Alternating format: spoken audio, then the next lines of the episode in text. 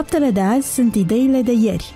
Prin puterea ideilor, lumea se schimbă. Ascultă Contrapunctul Ideilor, o emisiune realizată de Oswald Prisacaru și Ștefăniță Poenariu.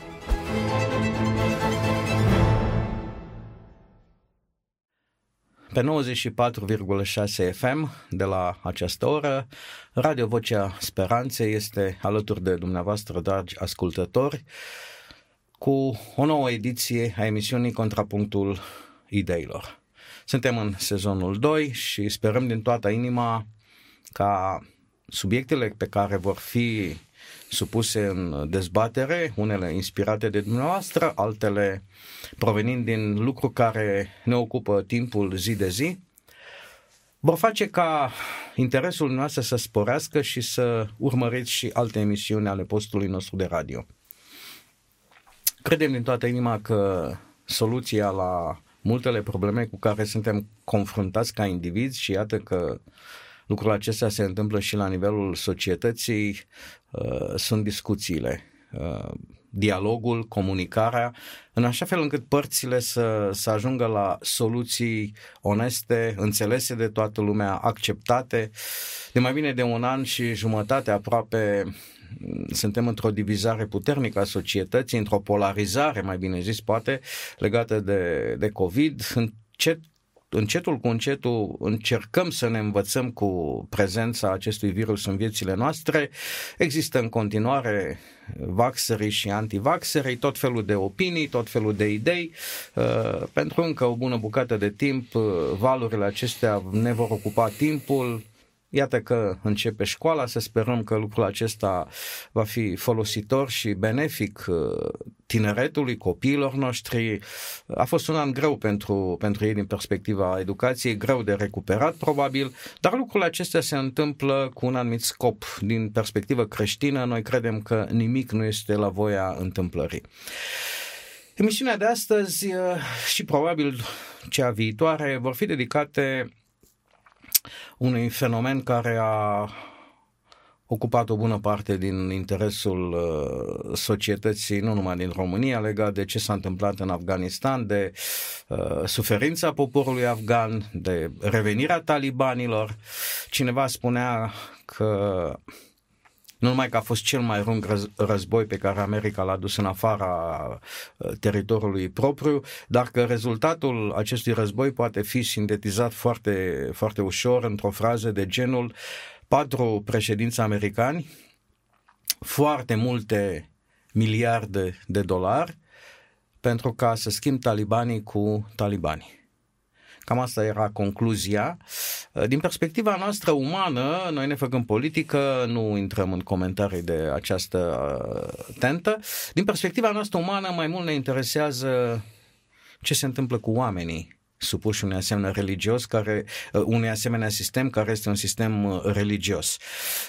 Legat de subiectul acesta și de faptul că religia produce violență, Acum uh, mai mulți ani, Papa Francisc, uh, într-un, uh, într-unul din discursurile sale, făcând apel la pace în, în Egipt, comentează un pasaj biblic despre care domnia sa spune că produce confuzie și neînțelegere.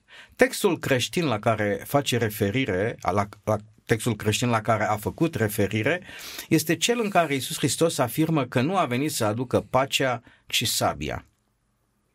Cu siguranță, citind uh, cuvânt cu cuvânt, uh, ajungi la concluzia că ce se întâmplă în uh, societatea actuală este o consecință acestei ziceri. Am venit să aduc sabia, nu pacea. Așteptați-vă la bătălii și nu la pace. Domnule pastor, este corect? Mă puneți să contrazic cuvântul lui Dumnezeu, păi dacă așa spune, așa este. Eu nu am spus să contrazic, eu am spus să spuneți din perspectiva uh, da. nu numai a unui creștin, a unui pastor, din perspectiva înțelegerii după da. niște da. secole de la zicere. Uh, asta este sensul textului? Cu siguranță nu și Hristos demonstrează contrariul, pentru că uh, venirea faptică lui Isus Hristos pe pământ demonstrează că a înlăturat sabia. Mai este un moment în care Petru ia sabia și tai urechea unui, unuia care îl amenința pe Hristos. Iar Isus Hristos spune, bagă sabia în teacă. uh, cine scoate sabia, cine lovește cu sabia, de sabie va muri. Nu suntem invitați să, de Hristos, prin exemplul său, prin modelul său, să scoatem sabia. Bineînțeles că textul acela uh, se referă la o stare asemănătoare imaginii descrise de o sabie, adică cu privire la un război. Există un alt text în Sfânta Scriptură, dacă îl găsesc repede, în Luca, la capitolul 12, în care, de exemplu, în versetul 51 spune Dumnezeu așa, credeți că am venit să aduc pacea pe pământ, da? este contrastul pace, sabie. Și aici spune, eu vă spun, nu, ci mai degrabă dezbinare. Adică cuvântul acela sabie mai mult face referire la război, la o stare de război sau la o dezbinare. Și în realitate așa este. Iisus Hristos când a venit pe pământ a produs dezbinare în societate. O dezbinare chiar între ai săi, în poporul său. O dezbinare politică, o dezbinare religioasă, dar această dezbinare uh, fiind singura soluție, singurul, singurul remediu spre vindecare. Pentru că într-un mediu corupt, intrusul uneori poate să fie, știu eu, medicamentul, da? În cazul acesta, medicamentul a fost uh, Hristos, iar corpul corupt a reacționat spre dezbinare. Dar uh, uneori nu se poate fără operație, uneori nu se poate fără durere, uneori nu se poate fără o inflamație, fără o durere de cap, toate acestea, sau fără uh, tremur, când tremur, da? Este un mecanism prin care îți încălzești corpul pentru că ți-e fric. Dacă n-ai tremura, dar starea aceea este una de dezbinare a trupului tău împotriva ta. Uh, da, Dumnezeu a venit să aducă dezbinare pe pământ. Scopul lui nu este dezbinarea, dar oamenii au avut percepția, mai ales în timpul acela, că venirea lui Isus Hristos, mântuitoare, ca simbol, ca, nu ca simbol, ca reprezentare directă a lui Mesia, este de fapt, uh, reprezintă soluționarea tuturor problemelor, în sfârșit pace. În sensul acesta, cât uh, vorbeați, mi-a venit în minte un alt text uh, pe care v-aș ruga să-l comentați, pentru că, într-un fel sau altul, cred că se leagă de ce a spus până acum. Uh, la un moment dat, Mântuitor spune că oricine nu lasă pe tatăl său și pe mama sa, nu este vrednic de mine. Uh-huh. Oare credința pe care ne cere Mântuitorul merge până la dezbina familii? Și ce înseamnă să-ți lași tatăl și mama uh-huh. în concepția creștină? Pentru că uh, la o primă citire pentru un necreștin, pentru un ateu, textul este extrem de ușor sigur. de interpretat într-un sens negativ. Negativ, sigur. Uh, tot Sfânta Scriptură spune că cine vrea să trăiască, moare. Cine vrea să scape viața, va muri. Cine și-o pierde, adică ce face? E o încurajare la sinucidere? Adică hai să ne sinucidem? Nici de cum este un limbaj simbolic, metaforic, care vrea să, să, să uh, ne facă să înțelegem că iubirea autentică nu există decât în Hristos, decât în Dumnezeu. Iar iubirea aceea poate veni doar de la Dumnezeu. Orice formă de iubire în afara iubirii dumnezeiești este de fapt o formă de idolatrie, o formă de închinare falsă, iar iubirea față de un partener de viață, soț, soție, chiar iubirea față de copil sau de mamă, nu poate exista într-un mod profund, autentic, de plin, în afara iubirii de Dumnezeu. Adică din Dumnezeu se naște. În afara Dumnezeirii, iubirea aceea se va stinge. Iar dacă se ajunge la acest uh, contrast sau se ajunge la un moment în care tu ai de ales între o iubire și alta, este chiar atât de radical cuvântul spunând, alege iubirea Dumnezeu.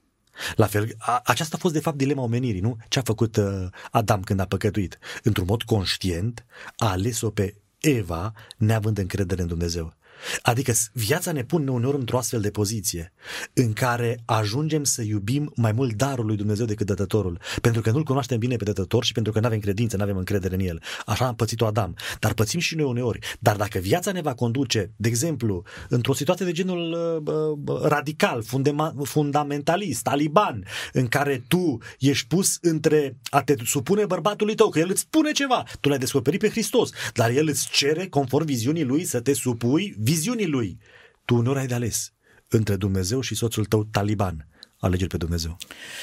În opinia suveranului pontif, acesta continuă ideea, Biblia nu autorizează deloc folosirea forței pentru a răspândi credința. Adevărata forța a creștinului constă tocmai în renunțarea la orice violență. Credința și violența sunt incompatibile. În schimb, spune domnia sa, credința și tăria merg împreună. Cu alte cuvinte, creștinul nu este violent, ci este tare nu avem cum să nu ne gândim la, la istoria creștinătății. Nu avem cum în acest nu știam moment. dacă sunteți de acord și, să... și să ne întrebăm uh, secolele de violență în numele creștinismului. Tot prin instituția papală, tot prin decrete semnate și bule semnate. Vom uh, reveni probabil de-a lungul emisiunii uh, cu anumite informații legate de acest subiect. Este îmbucurător că totuși s-a ajuns în secolul 21 după cel mai violent secol din istoria omenirii, de secolul 20 20, uh, să înțelegem că este incompatibilitate între creștinism și folosirea forței pentru a creștina oameni. Uh, este o idee minunată și pentru că a fost enunțată, să spunem, uh, dar nu avem cum să nu uităm că în numele religiei s-au desfășurat multe din atrocitățile istoriei. Este dificil să explici cum anume s-a putut motiva lucrul acesta, doar dacă ne gândim la războaiele sfinte din uh, Evul Mediu, cum să le interpretezi, cum să le justifici, pentru că ele au avut o conotație religioasă. Uh-huh. E bine, în secolul acesta însă, și din secolul 20 și în secolul acesta, uh, islamismul este religia violenței. Așa este percepută de societate. Uh, în percepția occidentală și în, percep- în percepția noastră, religia islamică este percepută ca având un caracter violent. Uh, nu doar grupurile înarmate sau extremiste ale islamului, ci în esență uh, din necunoaștere, din neinformare, probabil, islamul în general este asimilat cu o religie violentă. Una, o statistică dezvăluia că 52% din creștinii evanghelici, deci dintre protestanții americani, uh, percep islamul ca o religie violentă în esență. Uh-huh. Uh, lucrul acesta nu este neapărat, uh, să spunem, adevărat. Cine a mai pus mâna pe Coran să-l citească, constată că violența nu este... Nici chiar jihadul nu este o imagine a violenței așa cum noi astăzi o interpretăm, ci este o chemare la biruință, o biruință asupra ta, a eului, a mântuirii. Dar, într-adevăr, există conotații și există anumite premize care pot fi interpretate în mod uh, fundamentalist, extremist, prin care îmi pot justifica anumite acte de cruditate asupra celorlalți de dragul uh, Dumnezeirii. Uh, grupul religios care uh, astăzi ocupă atenția uh, în mass media este cel al talibanilor. ISIS a trecut mm-hmm. în plan secund, Al-Qaeda de asemenea mai puțin uh, ocupă agenda. Uh, pentru Vedeți, că... aici este problema. De ce știm noi despre musulmani sau considerăm uh, religia aceasta ca fiind una violenței? Pentru că noi de departe, nu avem timp să aprofundăm, vedem extremele doar. Uite, ca și în cazul nostru, uitați-vă câți ani la rând încep să se mai pocăiască televiziunile. De exemplu, dacă un creștin, baptist, penticostal, adventist, dar minoritar, uh, făcea vreo prostie, sâmbătă, accident, uh, avea, uh, știu, omora pe cineva, se spunea un pocăit, sau știu, un baptist, un adventist, de ce nu se spune așa și în dreptul celor uh, majoritari? Părțile ex- extreme, fiind vorbind despre o minoritate, minoritate nu pentru că este o minoritate, ci într-o majoritate uh, o anumită grupare este minoritară. Reținem despre acele grupări minoritare din zona în care noi ne aflăm, extremele. Talibanii sunt argumentul care justifică percepția aceasta celor mulți, că musulmanii sunt violenți, pentru că talibanii sunt. Uh creștinii nu s-au preocupat prea mult uh, să înțeleagă la nivelul mireanului de rând foarte mult uh, diferențele între teologia catolică și cea ortodoxă. Uh, iar perceperea sau percepția despre diferențele de nuanță din interiorul protestantismului sunt străine și pentru mulți cercetători mai avizați. Uh-huh. Cu atât mai puțin uh, a existat preocuparea de a înțelege ce se întâmplă cu islamismul ce sunt cu ce sunt și cine sunt suniții și cine sunt șiiții și de ce reconcilierea dintre ei este imposibilă sau de ce uh, animozitățile dintre ei sunt uh, mult mai puternice și ireconciliabile. Adică o comparație între catolici și ortodoxi este neavenită în raport cu relațiile dintre suniți și mhm. șiiți. Mm-hmm. Uh, mulți uh, pun amprenta talibanismul în spatele islamismului. Sunt un grup uh-huh. relativ recent apărut, undeva în 1993, în urma războiului din Afganistan inițiat de, de ruși. Uh, termenul uh, sau în limba uh, paștu, termenul de taliban este acela de student religios. Așa o primă aplicație, nu cumva prea multa Școală? Școală. Prea multă școală religioasă uh-huh. duce la pierderea minții, pentru că la un moment dat și Pavel, lui Pavel s-a zis că prea multă ta știință de carte te face să fii nebun, Pavele poate trebuie să rămâi mai, mai numai la două, trei ABC-ul religie și rămâi un islamist uh, cu, onest. Cu siguranță talibanii nu reprezintă vârful credinței musulmane nici din punct de vedere al doctrinelor, învățăturilor, teologie și așa mai departe, ci poate din potrivă este o imagine, reprezintă o imagine a studentului mediocru. Dar bine, student religios ne duce cu gândul, și așa și este, că această grupare este una nu doar religioasă, ci este una politico-religioasă.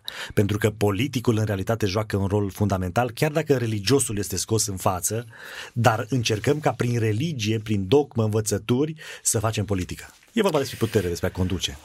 Uh, am să vă ofer, dragi ascultători, câteva lucruri practice, pentru că eu știu, filozofia din spatele acestei grupări este mai greu de, de asimilat uh, doar auzind-o la o emisiune, dar câteva din, uh, din lucrurile care acum fac parte din viața de zi cu zi a unui uh, popor care în ultimii 20 de ani a încercat să trăiască o viață ceva mai liberă.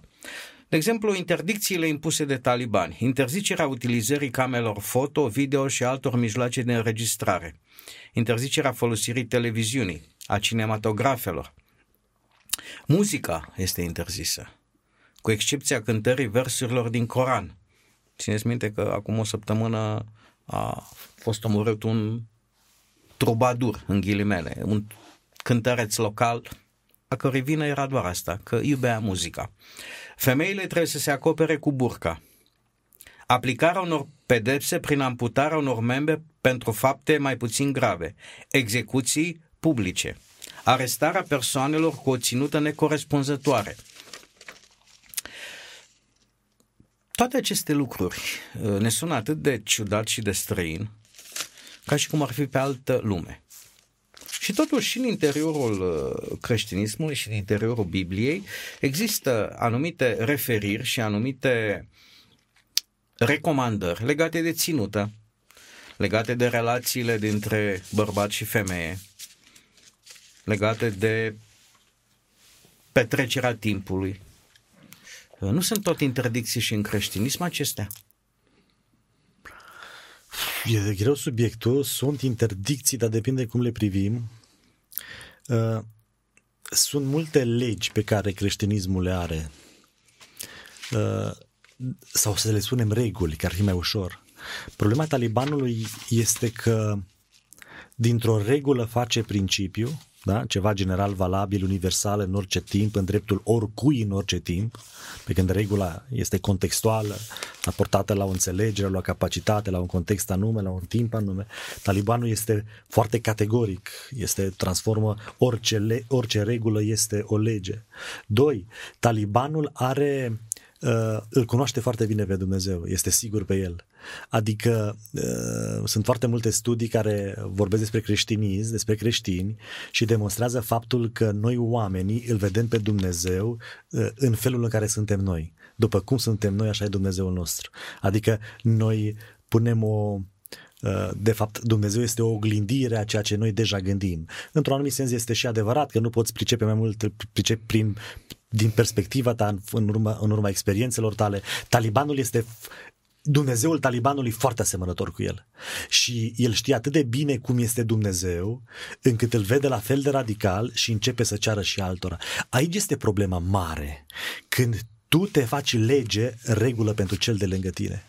Și când tu îți imaginezi că... Acum, noi avem, putem avea discuția în două direcții. Unu, dacă acele interdicții sunt uh, corecte, etice, sunt bune, Adică sunt reale sau nu sunt reale. Da? Uh, sau nu sunt bune, nu sunt sănătoase. Și deci, a doua problemă este dacă e normal să folosim metodele pe care ele folosesc pentru ca acele reguli să fie ținute. Să fie acoperit este rău Astăzi, da, vedem din ce în ce mai multe doamne că umblă mai mult dezbrăcate decât îmbrăcate. Nu vezi așa ceva acolo. Nu? În urma acestei realități nu mai există familii. Dacă vorbim despre divorțuri, ce înseamnă curvia? Nu mai este conceptul în afara zonei uh, spirituale. Deci, faptul că femeia umblă modest îmbrăcată, acoperită, e un lucru rău sau un lucru bun? Putem vorbi despre acele lucruri uh, din perspectiva aceasta axiologică, bine-rău, Uh, să nu pierzi timpul cu televizorul și cu așa mai departe, da? Nu te uiți la toate mizerile. Astăzi, ce face televizorul? Din nou putem vorbi dintr-o perspectivă axiologică. E bine sau rău să te uiți la televizor? Și după ce hotărâm dacă e bine sau rău ceea ce cer talibanii și fac talibanii, trebuie să vedem dacă chiar este corect să impunem celorlalți binele sau răul. Unele lucruri, unele lucruri sunt bune, dintre cele pe care talibanii le cer. Adică vorbim principial, nu ca regulă. Femeia e frumos să fie îmbrăcată și bărbatul. Uh, mass media ce face astăzi din noi și Hollywood-ul și filmele acestea, în general, în general, nu ne mai deranjează astăzi că nu există film în care să nu se sărute între bărbați și femei. Unde și noi ne uităm cu, așa cu, adică nici nu mai, păi, cu ceva vreme în urmă, în, în, în, educa, în, în zonele de, de educație mai rigidă, cel puțin să spunem așa, conservatoare, păi să vezi că doi bărbați se sărută, vomitai, îți venea așa, îți venea de la... Astăzi, ce interesant. Uh, curvia. Păi actorii se sărută între ei. Ce noi, noi, noi suntem căsătoriți, dar ne sărutăm. Actorii se culcă în timpul filmului, au act sexual. Ce, a, dar normal că iubita mea soția înțelege că doar nu, noi filmăm un film. Adică ne jucăm. Oamenii ăștia zic, nu! Ce se întâmplă în Hollywood, nu că nu e bine, este Sodoma și Gomora. Nu că și noi suntem în stare pocăiții, mergem la film și aplaudăm la, te- la uh, cinematograf. Talibanii spun, nu, e o degradare a ființei umane. Uh, dar merg mai departe. Și spun, niciun fel de televizor, da? niciun fel de camere video, niciun fel de filmat, uh, femeia acoperită din cap până în picioare, n-are, nu, e, nu e om, adică nu e egal bărbatului, da? Uh, sunt multe lucruri rele și metoda este greșită. Noi cred că ar trebui să avem capacitatea să enunțăm principiile de viețuire într-o biserică, și să nu fim talibani în atitudine. Adică să înțelegem că prin forță niciodată nu vom reuși să salvăm menirea, să o schimbăm. Cu niciun chip, puterea exterioară nu schimbă interiorul unui om. Dar totuși, noi suntem în partea cealaltă. Noi mergem la filme, noi mergem la cinematograf, noi suntem dezbrăcați. Uitați-vă, dacă uneori te doare capul, mai vezi talibani în jurul tău, un mediu religios și uh, nu pentru că dau acum un exemplu, că nu are legătură neapărat baticul, da, cu faptul că cineva ar fi taliban. Da? Eu dacă aș fi femeie, nu știu dacă n-aș purta, mi-ar plăcea, uh, da bun, e altă treabă, o formă de nu neapărat particulară legată așa ca la acum 100 de ani.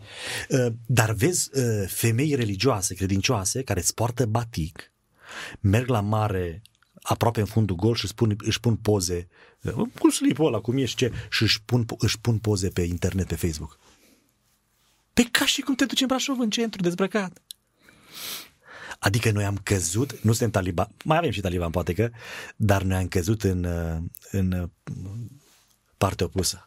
Iertați-mă, ziceți. Uh, foarte frumos uh, comentariul noastră. Uh, în timpul lui am avut o revelație, am cunoscut foarte mulți talibani. Da? Și am fost contemporan cu mulți talibani în bisericile prin care am fost. Din păcate, da. Uh, Auzi, ați fost și dumneavoastră vreodată taliban? Eu uitându-mă în trecutul meu, mi-am găsit forme, momente de uh, atitudine asemănătoare. În acest moment uh, n-aș vrea să discutăm uh, axiologic, e bine, e rău. Da, okay. Ar trebui o emisiune specială. Okay. Să luăm, uh, să spunem, toate aceste aspecte uh-huh. ale talibanismului uh-huh. și să vedem dacă ele sunt susținute în creștinism, nu, okay. sunt susținute în islam, nu, sunt bune, nu sunt bune, cât din ele și cum din ele uh, cu siguranță avem opinii diferite. Uh-huh. Aș vrea să discutăm din cealaltă perspectivă a, a faptului că un lucru bun uh-huh. nu numesc niciunul da. Uh, pe nume, ci pur și simplu o idee bună este corect să o impui cu forța sau nu. Uh-huh. Am trăit în biserici creștine imaginea unui supervisor care stă la intrare cu un ochi critic și care era foarte atent cu privire la cum vin uh, femeile îmbrăcate. Uh, acum vă dau un contraexemplu și vă întreb dacă este o chestiune de talibanism sau nu. Uh, dacă ne, vă duceți să vizitați mănăstirile din nordul Moldovei, de exemplu, o să constatați că la intrare există un afiș uh-huh. care vorbește de o anumită ținută corespunzătoare și în general spune se interzice accesul în pantaloni scurți. Da. Și cineva de la, la intrare de acolo îți oferă un shorts uh-huh îl dai după talie, l-ai legat și poți intra să vizitezi. Uh, personal am salutat această idee care nu e foarte veche, de câțiva ani se întâmplă asta. Este un gest de talibanism ortodox sau credeți că este un lucru normal și trebuia introdus de mult? Și în Grecia, dar nu doar în Grecia, în multe zone în care tradițiile sunt încă importante, există respectul acesta. Te duci, îți dă o fustă o iei pe tine largă, că o tragi, ai intrat, ești acoperit. Când intri în casa lui Dumnezeu, ești acoperit. Uh, de exemplu, în Sfânta Scriptură, când vorbim despre ritualurile și formele ce țin de templu, preotul nici n-avea voie să urce pe scări, cum urcăm noi astăzi la Amvon. N-avea voie să urce ca să nu li se vadă goliciunea piciorului. Adică este prea de tot.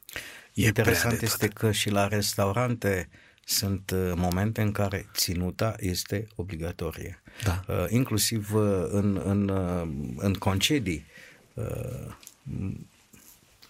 În anumite condiții sau la una din mese, de exemplu, la masa de seară, în instrucțiuni nu se vine în șlap, nu se vine uh-huh. uh, în slip. Așa este. Așa Trebuie este. să vii minim în pantalon scurt, da. dar nu în slip la masă. Sunt niște reguli. Știți unde e problema? Problema apare atunci când tu vrei să-i faci pe alții talibani. Una e să fii tu taliban. Dacă eu ca o organizație, de exemplu biserică, da? Biserica Adventistă, am niște norme. Când cineva vrea să intre în biserica aceasta, uh, jură credință unor valori. Dacă sunt valori comune, suntem o comunitate, dacă nu, dar cine te pune să intri? Eu cred că trebuie să ne apărăm tradițiile, ceremoniile și formele. Formele sunt legate de conținut, de spirit. Când dispar formele, ce, domnule, că am pustă scurtă, lungă, că s-a acoperit cu mâne sau fără mâneci, adică Dumnezeu se uită la mâne, se uită la inimă, se uită la inimă. Problema este că odată cu mânecile duse și cu fustele înscurtate, se duce și inima. Asta, asta Bun, este, iar este a discutat axiologic. Eu da. întreb în vedere al, Asta zic. al, fo- al, al Bun. impunerii deci, regulii. Nu, suntem o comunitate. Noi, comunitatea, ne pierdem regulile de dragul de a fi relevanți și de dragul de a accepta pe toți și de dragul de a face misiune și să fim mulți, să ne fie bine, să ne simțim bine. Nu. Ca instituție, noi ar trebui să avem niște reguli foarte clare. Avem niște reguli, ca orice multinațional, ca orice film, firmă, da? E vorba despre cultura organizațională, care are îmbrăcăminte, are și culori o firmă, domnule. Are, are simboluri, nu poți, tu reprezinți firma respectivă. Noi nici măcar firmă nu mai suntem biserica, pentru că ne este frică. Deci dacă o biserică este rigidă în apărarea formelor și care de fapt exprimă un respect și o păstrare unor conținuturi, nu suntem talibani. Așa trebuie să fim. Dacă noi vrem să impunem altora să vină la noi și cu forța să-i facem adventiști, benticostal, baptiști, ortodoxi, catolici, cu forța să-i facem ca noi, greșim o paranteză legat de un anumit aspect din ce am citit care a existat în lumea occidentală și nimeni nu l-a perceput ca fiind talibanism. Și anume, uh, în procesul educațional, uh, băieții au fost separați de fete. Uh-huh. Au fost școli de băieți și școli de fete și sunt uh, școli de renume în vestul Europei da, care da. și astăzi continuă să păstreze uh-huh. această tradiție. Poate în dreptul talibanului e discutat de ce a existat interdicția că femeile n-au voie să facă școală, să fie educate. Uh-huh. Acum după 20 de ani când au revenit, au lăsat această oportunitate. Închid paranteza și mă întorc însă la aspectul formal, nu formal, la aspectul uh, totuși care există în bisericile protestante legat de bine și de rău, acela că cine nu se conformează culturii organizaționale, ca să numim într-un limbaj laic, poate suferi consecințe. Chestiunea aceasta nu este o formă de talibanism? Nu. Adică a impune celor că dacă n-asculți, uh-huh. dacă nu te conformezi, urmează uh-huh. niște sancțiuni. Uh-huh. Și cea mai dură sancțiune este excluderea, da. eliminarea Re- din, din interiorul bisericii. membru. Da. În primul rând, și asta mai spus, o spun și în bisericile mele, dacă tu nu te, nu te mai simți adventist în suflet, tu cunoști valorile adventismului, de exemplu, și nu te simți adventist, fă singur o scrisoare de retragere. Talibanismul în domeniul acesta se manifestă atunci când vrei să speli rufele în public. Tu când îl cauți, tu când ești polițist și când tu îl dezbați înaintea altora păcătoși ca el sau mai păcătoși și mergi în comunitate, în adunare administrativă și îl umilești pe om.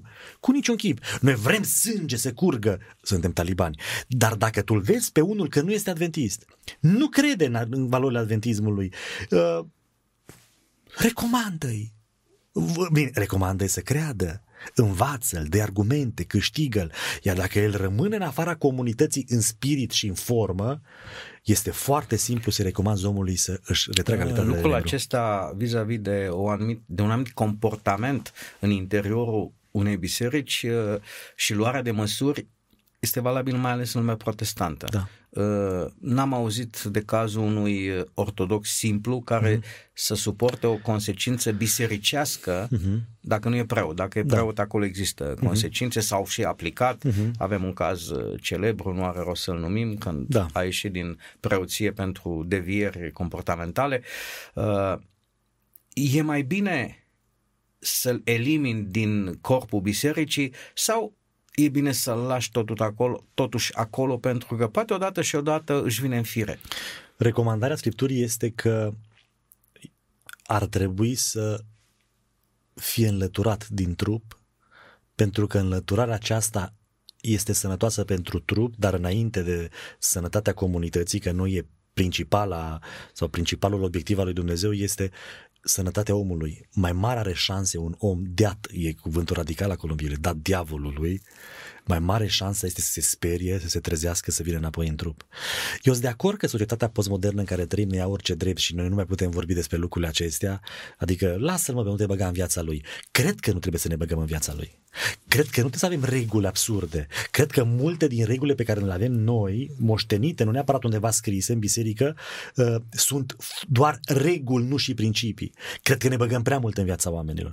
Cred că ar trebui fiecare lăsat să se, în, în relație cu Dumnezeul și pe să se schimbe. Cred că fiecare avem un, un, un, un demers al nostru, o poveste cu Dumnezeu și n-ar trebui să căutăm greșeli. Cred că există iertare. Cred că iertarea există fără, uh, fără botez. Botezul spune, ia Sfânta Cină și ești iertat. Dacă tu ești botezat, e suficient să te speli pe picioare. Așa spune Iisus Hristos. Deci în contextul acesta, n-ar trebui ca cineva să fie exclus dacă vrea să rămână. Orice ar fi făcut omul. Dacă omul vine și spune, îmi pare rău, îmi dau seama că nu e bine, mă lupt, lasă-l în biserică. Dar dacă omul spune, nu-mi pare rău, nu vreau să cred asta, dar nu mă interesează asta, eu continui în felul meu, nu are ce căuta în comunitatea respectivă. Am putea vorbi și de diferențe în, în, în ceea ce înseamnă, să spunem, alegerea individului. Sunt alegeri uh, condamnate de biserică, dar care afectează viața personală a individului. Sunt însă alegeri personale care aruncă un blam asupra organizației. Lucrurile probabil trebuie să privite diferit. Așa Oricum, este. de la începutul creștinismului, din primul secol, uh, Uh, acesta a fost uh, confruntat cu erezia. De la bun început, episcopii au avut de rezolvat și a fost la început uh, apanajul acestora să trateze erezia. Dar doar ei aveau dat, voie să Doar ei aveau măsuri. voie să ia măsuri. La un moment dat, creștinismul devine religie de, de stat și încep să apară edicte și tratamente aplicate ereticilor. Lucrul acesta devine, să spunem, uh, vizibil și a afectat uh, puternic uh, creștinismul odată cu secolul al XI-lea. Odată cu apariția, apariția Inchiziției. Timpul nu ne va ajuta să discutăm foarte mult despre Inchiziție ca politică și ca metodă de a trata, ci pentru început am să vă, vă rog să comentați fundamentarea biblică a Inchiziției. Unul din pretextele care au susținut că se poate folosi forța împotriva ereticilor a fost textul din Ioan 15 cu 6. Dacă nu rămâne cineva în mine, este aruncat afară ca mlădiță neroditoare și se usucă. Apoi, mlădițele uscate sunt strânse și aruncate în foc și ard.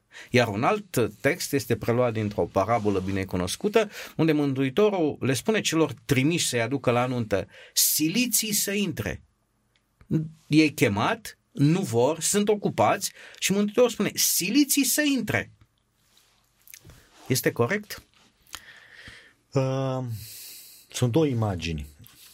Prima, focul în Sfânta Scriptură are mai multe semnificații, dar de data aceasta se referă la ziua judecății, ziua Domnului, ziua mâniei Domnului. Doar Dumnezeu poate să judece. Iar momentul în care un om uh, alege să se despartă de, de rădăcină de Hristos, momentul acela, momentul uh, consecințelor fundamentale, cele ce țin de judecata finală, uh, momentele acestea țin de Dumnezeu. Într-adevăr, la final, cine se desprinde de Dumnezeu va arde. Însă și aici este de discutat ă, dacă această, e foarte interesant, Scriptura numește răsplată sau îi numește ca fiind răsplătiți și pe cei buni și pe cei răi.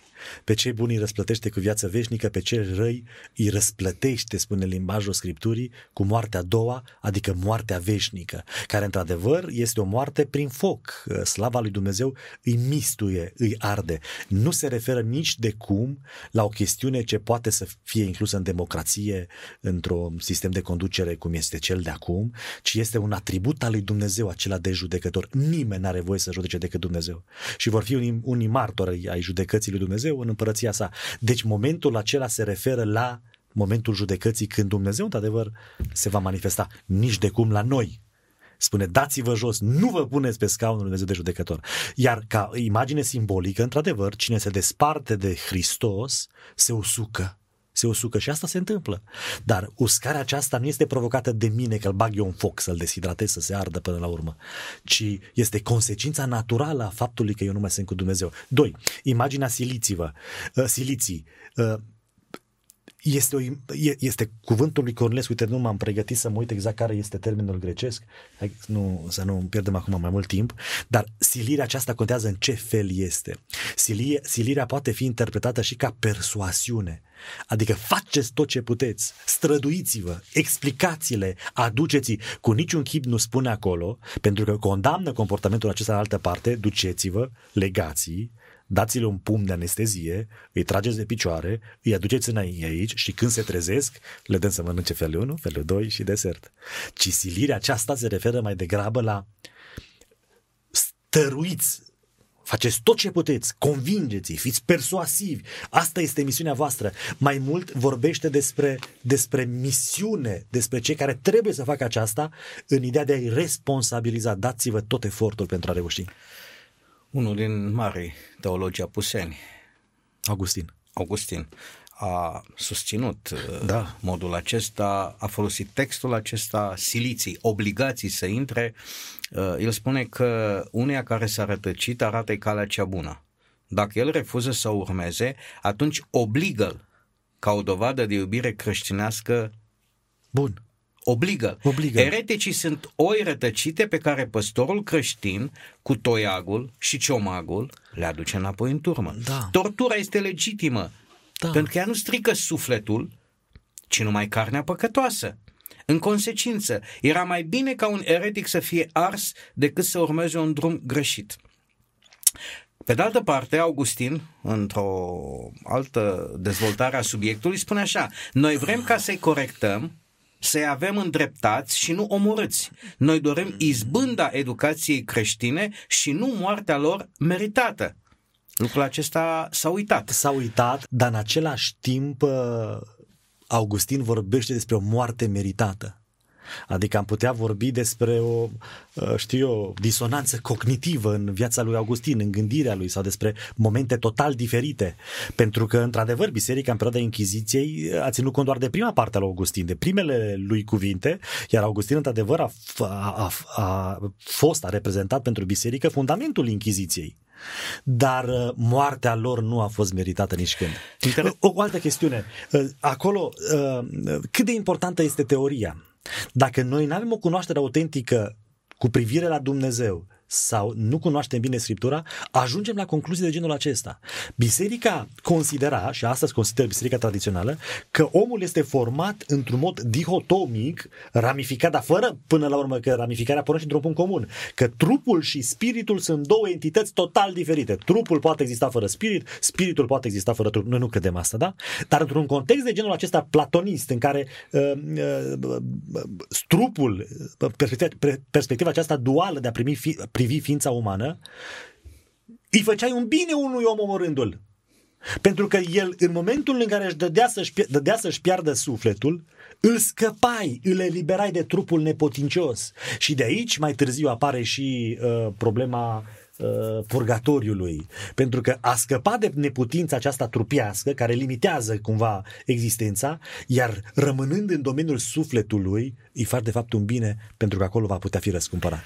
Uh, un alt mare teolog, de data aceasta al lumii răsăritene, Ioan Gură de Aur, spune condamnarea la moarte a unui eretic este o greșeală ireparabilă. Interesant că sistemul acesta al Inchiziției, nici în forma aceasta, nici în alta, n-a prins în lumea răsăriteană. Uh-huh. Nu s-a dezvoltat și nu, nu pentru că ar fi fost uh, lipsită de erezii, cu niciun chip și erau drept credincioși, adică aveau dreptul să fie mai radicali, talibanii, să fie inchiziția, să se nască în ortodoxism, teoretic. Dreapta credință. Că e dreapta credință și toți una universală, dogma. una e dreaptă. Universală este mai plină de compromisuri, adică e vorba să fim la oaltă, să fim mulți, nu contează atât de mult să fim curați, să rămânem la dogmă. Ortodoxii țin mult de dogmă și de adevăr, catolicii țin de intruziune, de ecumenism, de... Uh, și iată că ortodoxii totuși, uh, da. O ultimă observație v-aș uh, ruga să o faceți legat de faptul că după 10 secole de la uh, Inchiziție, aproape 10 să spunem, uh, astăzi comentăm și spunem că un mare teolog a greșit în interpretare. Ce se întâmplă peste încă 10 secole? Nu e posibil o altă generație, peste 10 secole, să spună același lucru și despre noi? Dacă uităm trecutul, suntem condamnați unui viitor sumbru. Dacă vom reține trecutul, îl vom învăța și îl vom cunoaște, vom putea scăpa de viitorul sumbru. Este foarte probabil să ajungem acolo. Imaginați-vă când mergeau să cucerească uh, prin forță păgânii, creștinii uh, îi forțau, prindea conducătorul de trib, îl prindea de cap și îl băga cu capul sub apă ca un simbol al botezului. Omorau la început creștinii, omorau copiii, îi omorau copiii, nevasta, își băteau de joc de el, lăsau zile, săptămâni mâncat, fără toaletă, fără nimic, îl umileau public, după care aveau o ceremonie a lor în jocură a ființei lui și a creștinilor și a botezului. Erau niște bazine mari de apă, niște butoaie mari de apă. Omul nu vrea să se lase boteza, să vrea să rămână păgân. Păi și eu aș fi vrut să rămân păgân cu așa asemenea oameni. Și uh, era lovit puternic în burtă ca să se aplece. Și prin loviturile primite din partea soldaților nu mai putea păgânul de, de durere și era băgat sub apă și când era ridicat cântau preoții în cor. Aleluia! Minune s-a botezat. Bun, Imaginați-vă un scenariu. Uh, s-a rezolvat treaba aceasta mult mai elegant. Botezăm copiii. s-a rezolvat foarte elegant, da. nu mai există nevoie, nu este necesară forța, da. nu este necesară. Da. Am inventat tot Augustin, conceptul da. teologic al păcatului original, l-am discutat, da. da. Asta este. Și, și am scăpat de problema aceasta. Și apare minunea. Pentru mine este, este pătrunzător.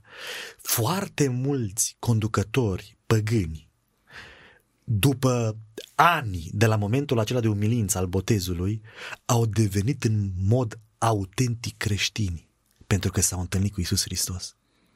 Adică, dacă au putut trece prin acea umilire și prin acel eveniment de nedescris, condus de către reprezentanții lui Dumnezeu și de către biserica creștină și de către preoți, iar făcând astfel de, de, de, de, de josnicii, uh, preoții și biserica, păgânul acela care își manifesta superioritatea lui și credințe lui păgâne față de oamenii aceia, au, păgânii aceia au reușit să treacă peste aceste comportamente, întâlnindu-se cu Isus și uh, creștinându-se astfel în mod autentic. Asta este minunea întâlnirii cu Isus, este, este ceva extraordinar. Dragi ascultători, în emisiunea care s-a apropiat de sfârșit, uh, am încercat să aducem mai aproape de dumneavoastră diverse tendințe din lumea creștină și din lumea uh, contemporană, să încercăm să înțelegem de ce modul în care talibanii își tratează conaționalii, în esență de aceeași religie, uh, este greșit Uh, și de ce niciodată violența și forța nu pot fi uh, acceptate uh, de Dumnezeu, deci nici în creștinism folosirea violenței și a forței pentru a obține declarații de credință sau comportamente corecte sau în armonie cu Biblia nu este o cale de urmat. E nevoie să înțelegem că violența și creștinismul nu fac casă bună niciodată. Nici cele mai bune motive în apărarea creștinătății și a creștinismului și a crezurilor noastre, a valorilor noastre, a locurilor sfinte pe care le au diverse religii, nu justifică folosirea violenței în nicio formă. Uh, revin la declarația inițială și anume creștinismul uh, și creștinul trebuie să fie recunoscut prin tărie și nu prin, uh, prin forță brută, prin violență. Tăria unui creștin stă în capacitatea de a imita și de a reproduce în viața lui iubirea lui Hristos, de a arăta aceeași bunăvoință și iertare față de semeni, înțelegerea diverselor probleme cu care suntem conf- confruntați și faptul că atunci când folosim violența și când încercăm prin diverse mijloace constrângătoare, nu neapărat uh, Uh, cu, prin folosirea unei uh, violențe efective, ori de câte ori constrângem conștiința cuiva, nu facem altceva decât să fim departe de, de ceea ce ne învață valorile creștine. Vă doresc o săptămână bună în continuare și să sperăm că ne vom revedea uh, și ne vom reauzi peste o săptămână. Uh, până atunci, toate cele bune!